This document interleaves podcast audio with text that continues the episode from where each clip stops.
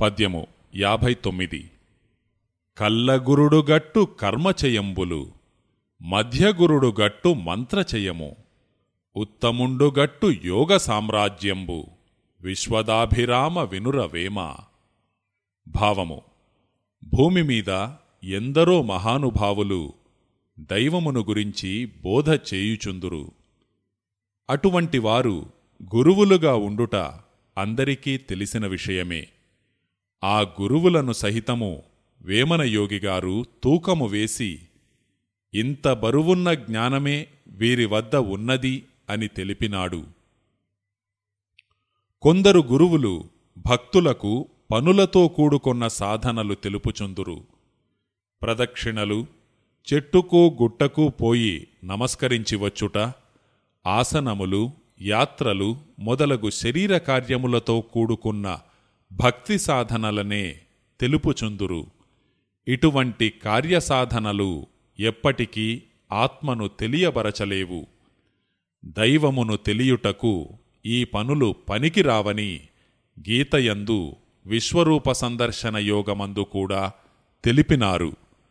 మనోనిగ్రహమునకు పనికిరాని పనులుగా లెక్కించి శరీర కార్యములతో కూడిన భక్తి మార్గముల బోధించు గురువులను వేమనయోగి గారు కల్లగురువులు అనుచున్నాడు.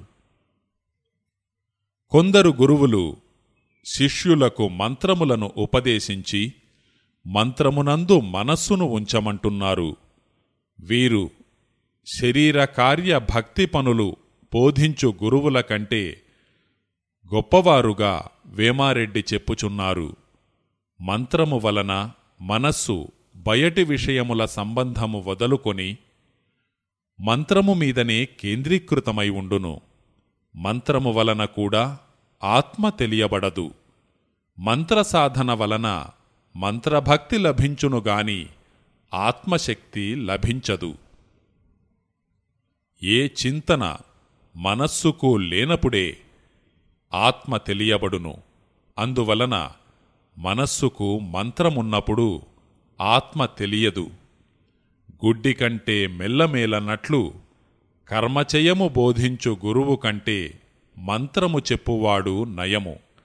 కనుక మధ్యగురుడు గట్టు మంత్రచయమన్నారు జీవాత్మ ఆత్మ కలయికకు ముఖ్యమైనది మనస్సని తెలిసి ఆ మనస్సుకు ఏ ధ్యాస లేనప్పుడే ఆత్మ తెలియబడునని తెలిసిన గురువులు శిష్యులకు అన్ని విషయముల నుండి మనస్సును మరల్చుకొమ్మని శారీరకముగా మానసికముగా ఏ పని లేనప్పుడే ఆత్మ తెలియునని తెలుపుచున్నారు. వీరు మిగతా గురువుల కంటే శ్రేష్ఠులు. అందువలన ఉత్తముండుగట్టు యోగ సామ్రాజ్యము అన్నారు.